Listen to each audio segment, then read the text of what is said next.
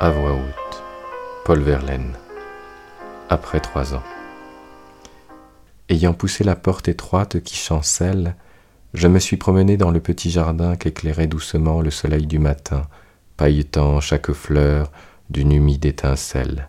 Rien n'a changé, j'ai tout revu, l'humble tonnelle de vigne folle, avec les chaises de rotin, le jet d'eau fait toujours son murmure argentin, et le vieux tremble, sa plainte sempiternelle. Les roses, comme avant, palpitent, comme avant, les grands lys orgueilleux se balancent au vent, chaque alouette qui va et vient m'est connue. Même, j'ai retrouvé debout la Véléda, dont le plâtre s'écaille au bout de l'avenue, grêle parmi l'odeur fade du réséda.